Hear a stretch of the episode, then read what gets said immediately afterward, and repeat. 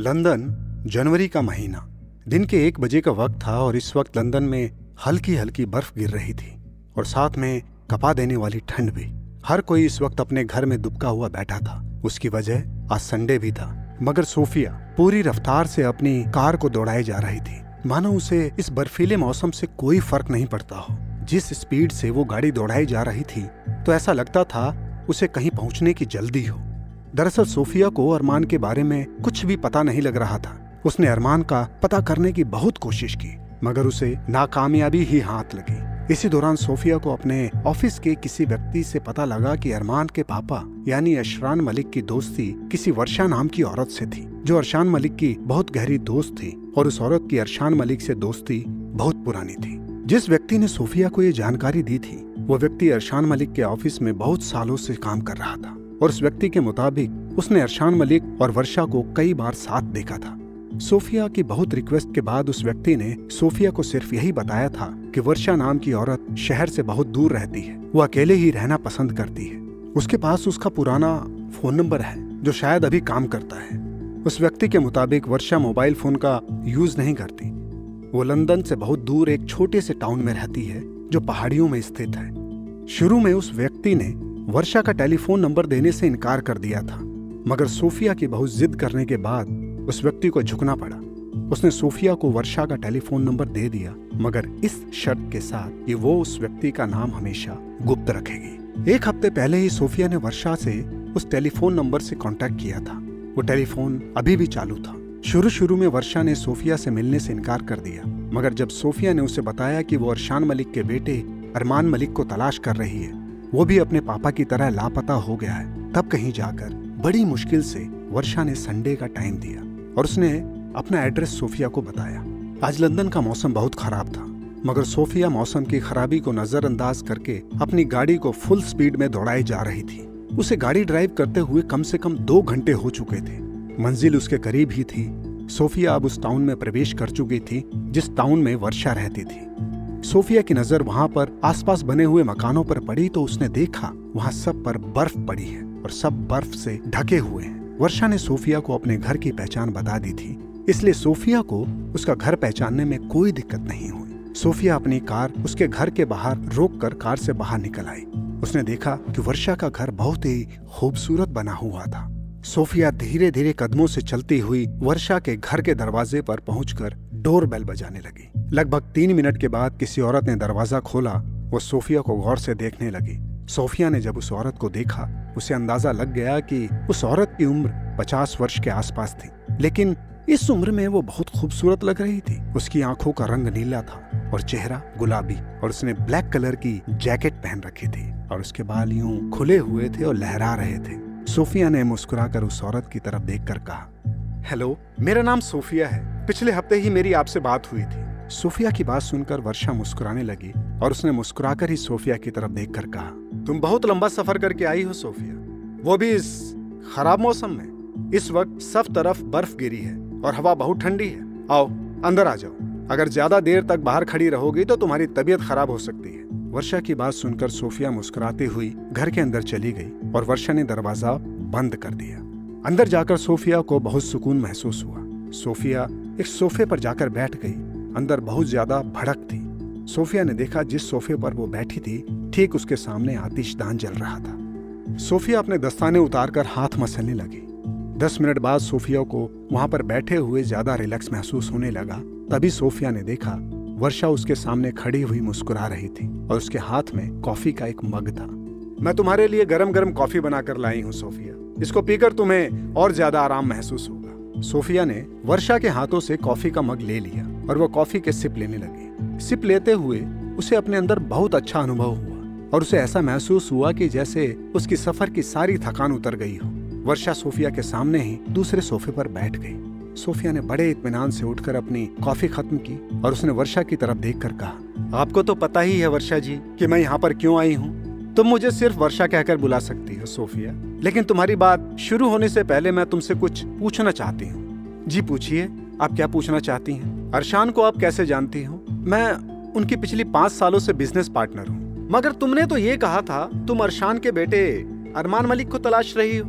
मैंने सही कहा था वर्षा जी, ये सच है कि अरशान मलिक के बेटे मेरे बिजनेस पार्टनर थे, लेकिन ऑफिस का ज्यादातर काम अरमान ही देखता था। और इसी बीच मेरी और अरमान की बहुत गहरी दोस्ती हो गई। तुम्हारी बातों से मुझे ऐसा लग रहा है सोफिया कि तुम्हारी दोस्ती कुछ ज्यादा ही गहरी हो गई।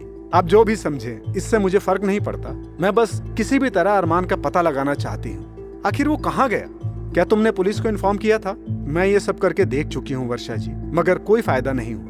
सोफिया की बात सुनकर वर्षा सोफिया को बहुत गौर से देखने लगी और कुछ देर के बाद कमरे में खामोशी छा गई। थोड़ी देर के बाद वर्षा ने बहुत ही रहस्यमयी मुस्कुराहट के साथ सोफिया की तरफ देखकर कहा, मैं तुम्हारी बात से सहमत हूँ सोफिया। तुमने जरूर पुलिस में कंप्लेंट भी की होगी, मगर कोई फायदा नहीं हुआ।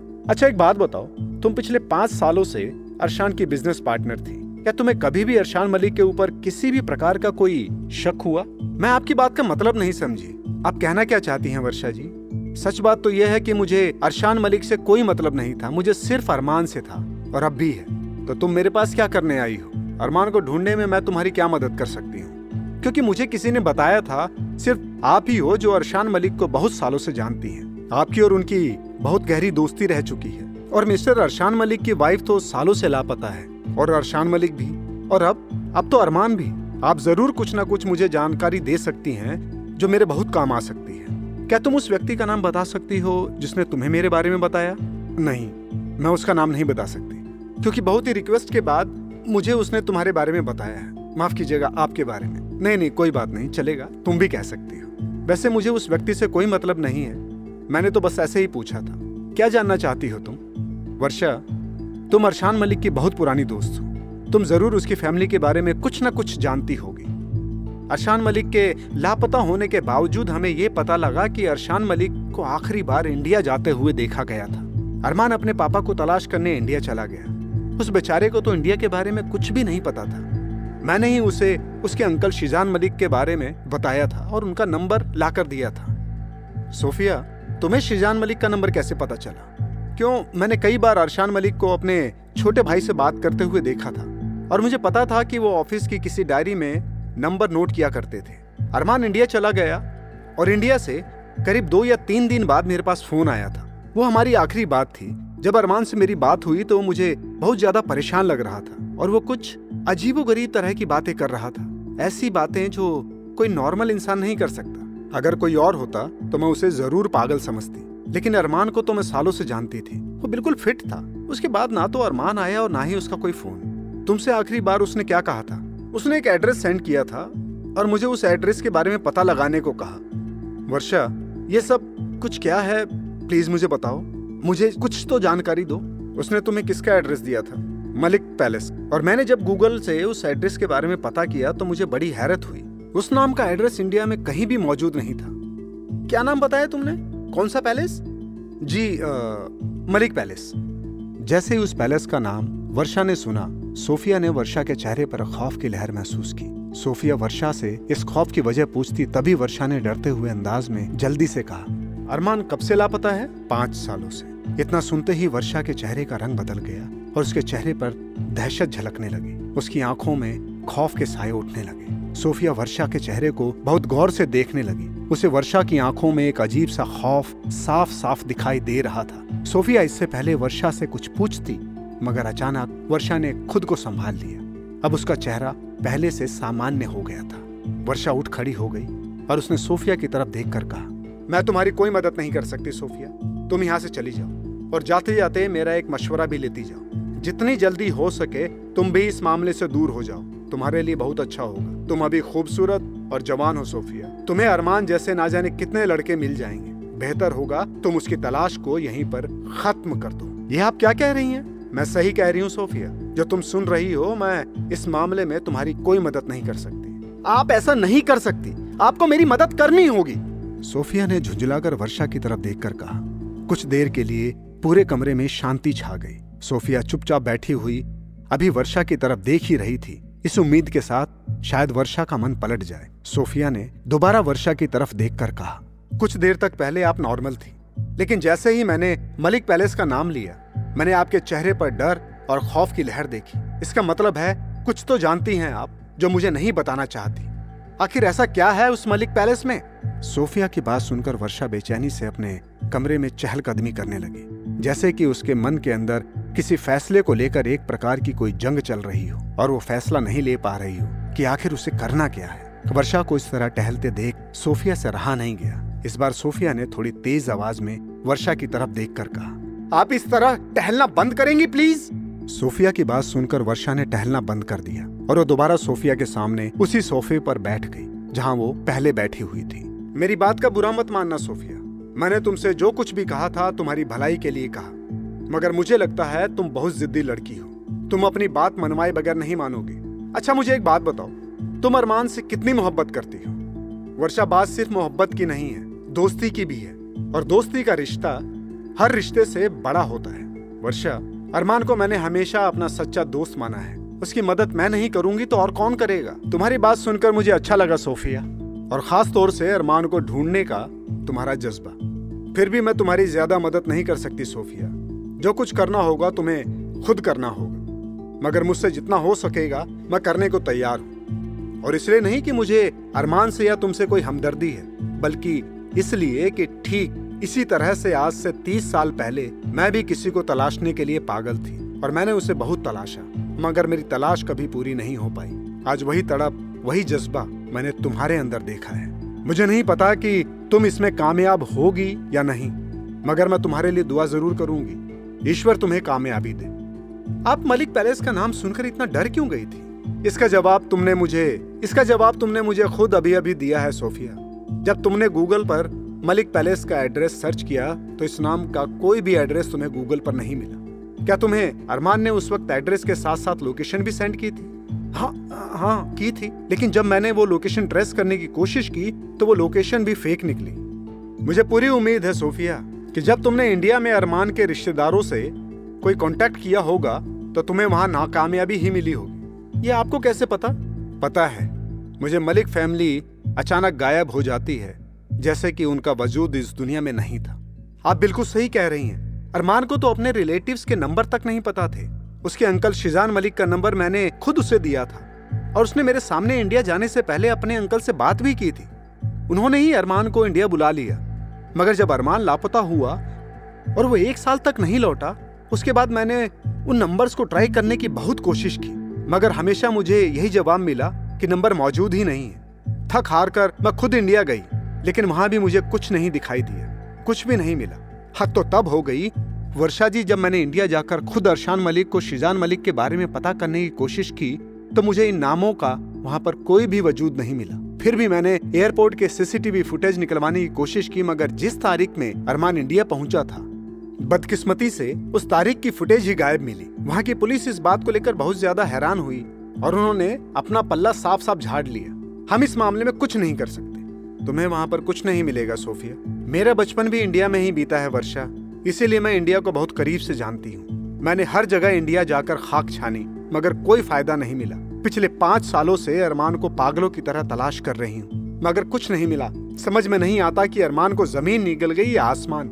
मैं तुम्हारे पास बहुत उम्मीद लेकर आई हूँ वर्षा, और सच बताऊँ तो तुम ही मेरी आखिरी उम्मीद हो। तुम अर्शान मलिक की बहुत पुरानी दोस्त रह चुकी हो, मुझे लगता है तुम्हें उस फैमिली के बारे में बहुत कुछ पता होगा। पहले अरमान की माँ अचानक गायब हो गई, फिर अरमान के पिता गायब हो गए, और अब अरमान। आखिर ये सब माजरा क्या है वर्षा? अगर मुझे पता होता कि अरमान भी इंडिया जाकर कभी वापस नहीं लौटेगा तो मैं उसे कभी भी इंडिया जाने के लिए फोर्स नहीं करती। तुम यहाँ पर गलत हो सोफिया, वो लोग गायब ही इसलिए हुए हैं ताकि अरमान खुद उनकी तलाश में इंडिया चले जाए। वर्षा की बात सुनकर सोफिया हैरत से वर्षा की ओर देखने लगी और उसने हैरत भरे अल्फाजों में वर्षा से कहा, मैं तुम्हारी बात का मतलब नहीं समझ पाई वर्षा, तुम कहना क्या चाहती हो? वर्षा ने बहुत ही रहस्यमय अंदाज में सोफिया की तरफ देखकर कहा, यही कि अरमान इंडिया गया नहीं बल्कि बुलवाया गया है। बुलवाया गया है? मैं कुछ समझी नहीं, मुझे पूरी बात साफ साफ बताओ। और तुम तीस साल पहले किसे तलाश कर रही थी? क्या तुम्हारा भी कोई अपना लापता हो गया था? मैंने अपनी यादों पर बड़ी मुश्किल से काबू पाया था सोफिया, मैं अतीत के पन्नों को नहीं पलटना चाहती थी, लेकिन तुम्हें सारी बात समझाने के लिए मुझे अपने अतीत के पन्नों पर लौटना ही पड़ेगा, क्योंकि जब तक मैं तुम्हें उन अतीत के पन्नों की यादों में नहीं ले जाऊंगी तुम्हें कुछ भी समझ में नहीं आएगा। हाँ, यह सच है, मेरा अपना खोया था, और वो कोई और नहीं बल्कि मेरी जुड़वा बहन थी। आओ मेरे साथ। इतना कहकर वर्षा उठ खड़ी हो गई और उसने सोफिया को अपनी आंखों से एक कमरे के अंदर आने का इशारा किया। सोफिया उठकर वर्षा के पीछे पीछे चलने लगी। थोड़ी ही देर के बाद सोफिया और वर्षा एक कमरे में मौजूद थे। सोफिया ने देखा कमरा बहुत ही खूबसूरती से सजा हुआ है। सोफिया उस कमरे को बहुत गौर से देखने लगी, लेकिन जब उसने चारों तरफ नजरें दौड़ाई तो उसने देखा उस कमरे में चारों तरफ फोटो फ्रेम लगे हुए थे और बड़ी बड़ी तस्वीरें शानदार फ्रेमों में लगी हुई। सोफिया हैरत से एक तस्वीर के पास जाकर रुक गई। वो उस तस्वीर को बहुत गौर से देखने लगी। उसने देखा उस तस्वीर में दो लड़कियां एक ही रंग के कपड़े पहने हुई खड़ी थी और हंस रही थी, जो बहुत ही ज्यादा खूबसूरत थी। सोफिया ने जब उस फोटो फ्रेम को गौर से देखा और वो समझ गई कि इस फोटो में एक लड़की वर्षा ही है और ठीक उसके बगल में उसके कंधे पर जो दूसरी लड़की हाथ रखे हुई थी वो वर्षा की कार्बन कॉपी थी। सोफिया हैरत से वर्षा की तरफ देखकर कहने लगी, क्या यही तुम्हारी जुड़वा बहन थी वर्षा? प्लीज सोफिया, उसे थी नहीं कहो। सोफिया ने जब वर्षा की तरफ नजर दौड़ाई तो उसने देखा कि वर्षा की आंखों में हल्के हल्के आंसू छलकने लगे थे, मगर वर्षा ने तुरंत ही उन आंसुओं को पोंछकर अपने ऊपर फिर से जज्बातों को काबू में कर लिया। मुझे माफ करना वर्षा, मेरा मतलब वो नहीं था, लेकिन तुम्हारी बहन तो बिल्कुल तुम्हारी कार्बन कॉपी है। सोफिया की बात सुनकर वर्षा एक गहरी सांस लेकर बोली, मेरी जुड़वा बहन का कमरा है। जिस तरह से तुम आज अरमान को तलाश रही हो, ठीक उसी तरह से तीस साल पहले मैं भी अपनी बहन को तलाश कर रही थी। वह भी ठीक इसी तरह अचानक लापता हो गई थी। इतना कहकर वर्षा उस कमरे से बाहर निकल आई और उसके पीछे पीछे सोफिया भी। सोफिया फिर से उसी जगह पर बैठ गई जिस जगह पहले बैठी हुई थी और वर्षा ठीक उसके सामने सोफे पर। सोफिया वर्षा के चेहरे को बहुत गौर से देखने लगी। वो समझ गई कि वर्षा शायद अतीत के पन्नों में कहीं खो गई है। बहुत गहरी सोच में बैठी हुई थी। कमरे में एक अजीब सा माहौल हो गया, सब तरफ खामोशी ही खामोशी। थोड़ी देर के बाद वर्षा ने सोफिया की तरफ देखकर कहा, मेरी मॉम क्रिश्चियन और मेरे डैड हिंदू रिलीजन से ताल्लुकात रखते थे, मगर कहते हैं जब दो लोगों के बीच में प्यार बड़ा होता है फिर उनके दरमियान कुछ भी फासला नहीं रहता। प्यार धर्म नहीं देखता। मेरी मॉम डैड के साथ भी ऐसा ही हुआ था। जब मेरे डैड बिजनेस करने के लिए लंदन आए तभी उनकी मुलाकात मेरी मॉम से हुई। दोनों के बीच में प्यार हो गया और उन दोनों ने शादी कर ली। उसके बाद हम दोनों बहनों का जन्म हुआ। मेरी मॉम डैड मेरे मॉम डैड एक दूसरे से बहुत ज्यादा प्यार करते थे। हम जुड़वा बहनें थी और दोनों में कोई फर्क नहीं था। मेरे डैड ने मेरा नाम वर्षा रखा और मेरी मॉम ने मेरी बहन का नाम मारिया रखा। हम दोनों बहनें एक दूसरे को बहुत चाहती थी। हमारी चॉइस भी एक ही थी। जब हम छोटे थे, जब हम मार्केट में शॉपिंग करने के लिए जाते, हम दोनों को एक ही ड्रेस पसंद आती। जब हम बड़े हुए तब हम लोगों ने अपने दिल की हर एक बात एक दूसरे से शेयर करना शुरू किया। मगर जैसे जैसे हम जवान होते गए, हम दोनों के अंदर एक अजीब सा परिवर्तन आने लगा। अजीब सा परिवर्तन? नहीं, मैं आपकी बात का मतलब नहीं समझी वर्षा। कुछ जुड़वा संसार में सबसे अलग होते हैं सोफिया। उन दोनों में काफी समानताएं होती हैं, यहाँ तक कि उनके दिल और दिमाग भी एक दूसरे से जुड़े हुए रहते हैं। मेरा कहने का मतलब ये है कि अगर मारिया को शरीर के किसी भी हिस्से में चोट लगती तो उसके दर्द का एहसास मुझे शरीर के उसी हिस्से में होता था जैसे कि वो चोट मुझे लगी हो। यहाँ तक कि मारिया जो भी सपने देखा करती थी, हुबहू सपने मुझे भी आते और यही हाल मारिया का भी था। जब मुझे कहीं चोट लगती तो बिल्कुल उसी तरह उसे भी दर्द महसूस होता। हम दोनों के लिए ये बहुत अजीब था, लेकिन हम दोनों बहुत खुश थी। अचानक वर्षा के चेहरे पर गुस्सा झलकने लगा। थोड़ी देर के लिए वो चुप हो गई, फिर दोबारा सामान्य हो गई और उसने रुकी हुई बात शुरू की। फिर मेरी जिंदगी में एक दिन वो भी आया जिसने हमारी जिंदगी को तहस नहस करके रख दिया। मेरी बहन मेरी आंखों के सामने खो गई। मुझे वो दिन अच्छी तरह से याद है जब हम दोनों ने ग्रेजुएशन कंप्लीट किया था और अपनी अपनी जॉब की तलाश में हम दोनों निकल गए। हमने एक दूसरे से वादा किया था कि हम लोग एक ऑफिस में काम नहीं करेंगे। उसकी वजह यह थी कि हम दोनों में समानताएं ही समानताएं थी। हम दोनों के चेहरे भी एक ही थे, हमारे कपड़े पहनने का ढंग, हमारे चलने फिरने का ढंग, यहाँ तक कि हमारी आवाज भी हूबहू एक ही थी। हमने ये फैसला किया था ताकि हम कहीं भी काम करें तो लोगों को कोई दिक्कत ना हो। मारिया भी मेरी बात से सहमत थी, उसने भी मेरी हाँ में हाँ मिलाई। हम दोनों ने यही तय किया और उस दिन आज से तीस साल पहले जॉब ढूंढते ढूंढते अरशान मलिक के ऑफिस में मैं पहुँच गई। इंटरव्यू के दौरान अरशान मलिक ने मुझसे कुछ ज्यादा खास पूछा नहीं, बस वो मेरी आंखों को गौर से देखता रहा। अजीब बात ये थी कि उस वक्त बहुत सी लड़कियां इंटरव्यू देने के लिए आई हुई थी और मुझसे कहीं ज्यादा काबिल भी थी, मगर अरशान मलिक ने एक झटके में मुझे अपॉइंटमेंट लेटर थमा दिया। उस वक्त मुझे यह एहसास भी नहीं हुआ और उस वक्त मुझे पता ही नहीं था उसने ऐसा क्यों किया। काश मैं उस वक्त उसके इरादों को भांप जाती। मैं बेवकूफ तो उस वक्त खुद की काबिलियत पर इतरा रही थी, और करे भी क्या, वो उम्र ही ऐसी होती है। धीरे धीरे मैंने काम पर जाना शुरू किया मारिया की भी जॉब किसी दूसरी जगह पर लग गई थी। हम दोनों बहुत ज्यादा खुश थे, हमारे पेरेंट्स, हमारी फैमिली, सब खुश, सब कुछ बहुत ही ज्यादा अच्छा चल रहा था। फिर मैंने धीरे धीरे करके एक बात नोट की कि अर्शान मलिक मुझसे ऑफिस के ज्यादा काम नहीं कराते थे। वो ज्यादातर यही कोशिश करते थे कि मैं उनके आसपास रहा करूं। ऐसा क्यों, मुझे नहीं पता था। धीरे धीरे मैं अर्शान मलिक से घुल मिल गई और फिर एक दिन उसने अपनी वाइफ नादिया को मुझसे मिलवाया। उसकी वाइफ मुझसे बहुत खुश दिल और अपनेपन से मिली, मुझसे बात की। मैं बेवकूफ तब भी उनके इरादों को नहीं समझ पाई, समझ भी कैसे पाती, मैं तो तसव्वुर भी नहीं कर सकती थी आखिर वो लोग कौन हैं, और समझ भी कैसे पाती, मैं तो तसव्वुर भी नहीं कर सकती थी कि आखिर वो लोग कौन हैं। ऐसी ही इंटरेस्टिंग किताबें कुछ बेहतरीन आवाजों में सुनिए सिर्फ ऑडियो पिटारा पर। ऑडियो पिटारा सुनना जरूरी है।